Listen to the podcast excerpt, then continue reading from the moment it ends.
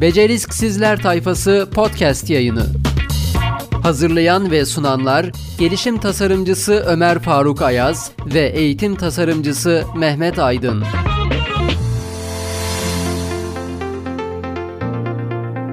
Evet gençler merhaba. Evet herkese merhabalar. Hoş geldiniz. Beceriksizler tayfası.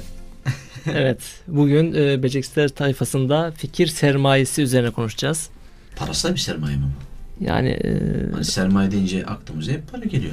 Aslında e, parasal bir şey değil gibi geliyor fikir olduğu için. Belki en ucuz ama hayata geçirilmesi en zor olan bir sermaye mi desek? O zaman şey hani öğrenciler genelde şunu söylüyor ya ya da daha doğrusu şimdi az sonra konuşacağız. Hocam benim bir fikrim var ama dünyayı değiştirecek. Öf. Evet. Ya işte hep bu şekilde gidiyor ya. E, çok var. İş dünyasında da çok en çok e, insanlar bundan muzdarip. Diyorlar ki bize e, çokça sıkça işte o kadar mailler alıyorum ki, işte şöyle bir fikrim var. Bunu yaparsak müthiş olacak. E, bir projelendirdin mi? Hayır. Kaç kişi denedin? Sadece Yok. fikir. Şimdi fikir sermayesi deyince öyle hani basit gibi gözükse de aslında temelinde çok ciddi bir çalışmayı, geçmişinden gelen deneyimi işin içerisinde katan bir sermayeden bahsediyoruz. O yüzden hani e, tabii ki gençlerin de fikirleri vardır. Mesela ben hani bu konuda takdir ediyorum onlara. E, işte babasının rahatsızlığından dolayı bir e, işte e, fikir e, gelişiyor kafasında. E, bu kim milyoner olmak istere çıkmıştı bir tane kız e, öğrenci. Orada e, yeni bir şey üretiyor o hastalıkla ilgili. Ama e, tamamen kendi fikri. Orijinal mi? Hayata geçirmek için destek alıyor mu? Evet destek de alıyor. Hayata geçiriyor mu? Geçiriyor.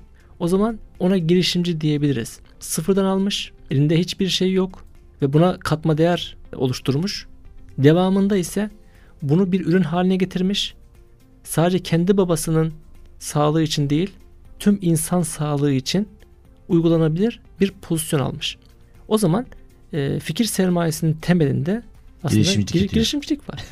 Bu yatıyor. O zaman her fikir sermayesi olan ya da her fikri olan girişimci olabilir mi? Olamaz tabii ki. Olamaz. O, evet fikir üreticisi olabilir ama girişimcilik bambaşka bir şey. Girişimcilik deyince mesela hep soruyorlar ya işte Türkiye'de de çok var mesela ben diyor sanayiciyim.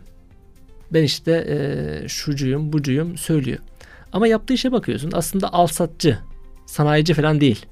Alıyor 3 liraya 5 liraya satıyor. Bu bir şey değer üretme ya da işte bir şeyin girişimi değil bu alsatçı. E, ne olması lazım? Mesela ben bu konuda çok takdir ediyorum. VIP Auto Design diye bir e, firmanın sahibi sıfırdan kuruyor. Çocuk küçük yaşlarda İstanbul'a geliyor. Oto tamircisinde çırak olarak başlıyor. Çokça dayak yiyor. Ve 17-18 yaşlarına geldiğinde tek odalı bir göz, tek e, tek göz işte e, bir oda tutuyor. Orada yavaş yavaş bir şeyleri sıfırdan üretmeye başlıyor. Bisiklet tamir ediyor, işte arabaların bilmem şeyini alıyor, oradan onu çıkarıyor, buradan bunu yapıyor, şunu yapıyor.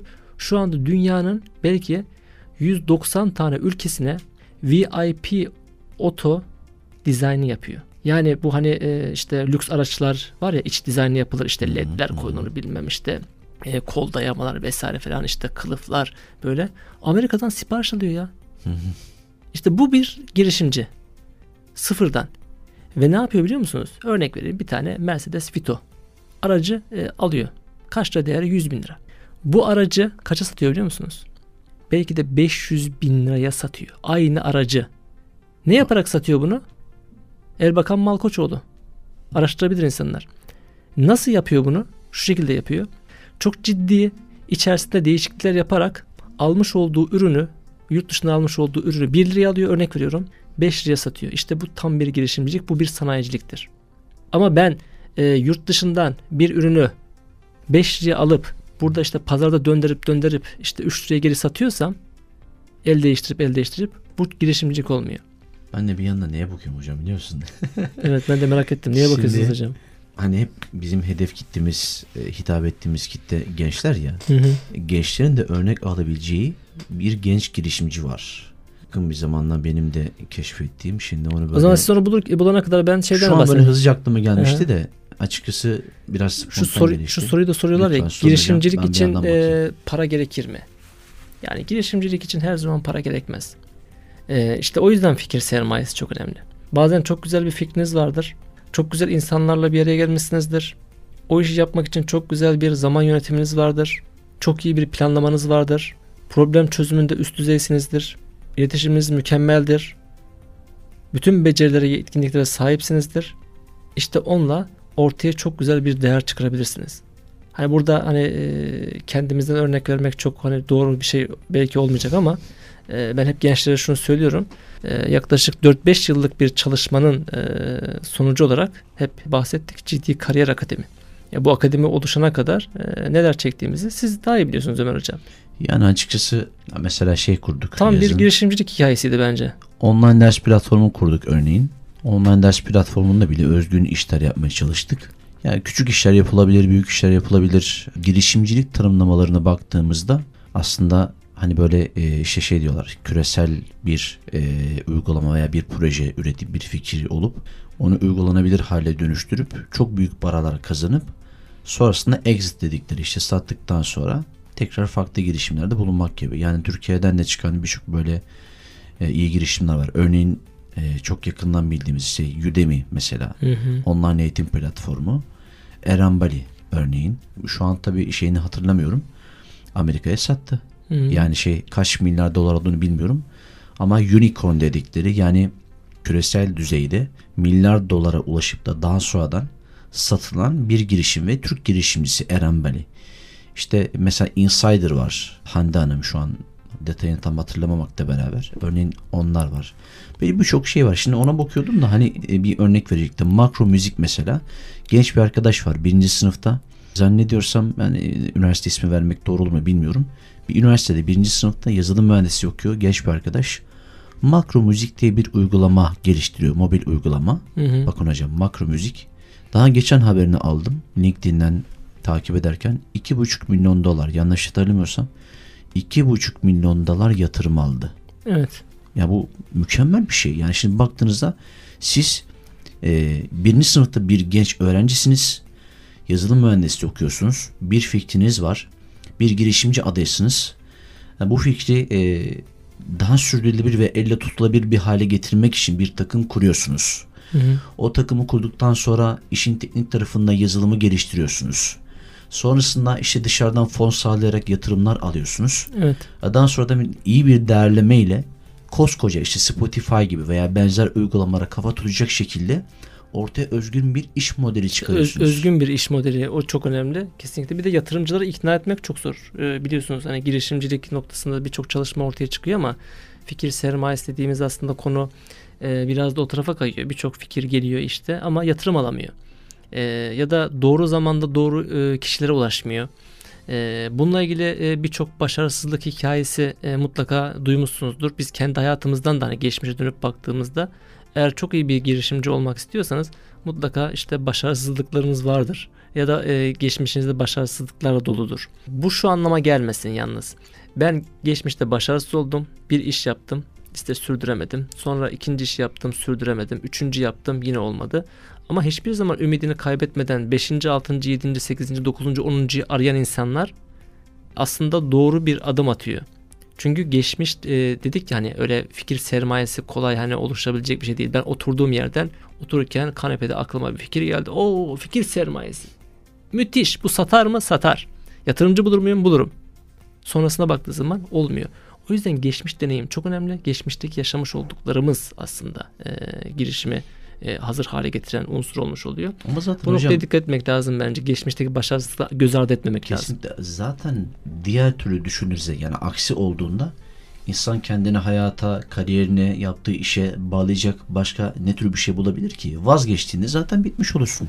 Girişimcinin aslında en güçlü özelliklerinden bir tanesi bu.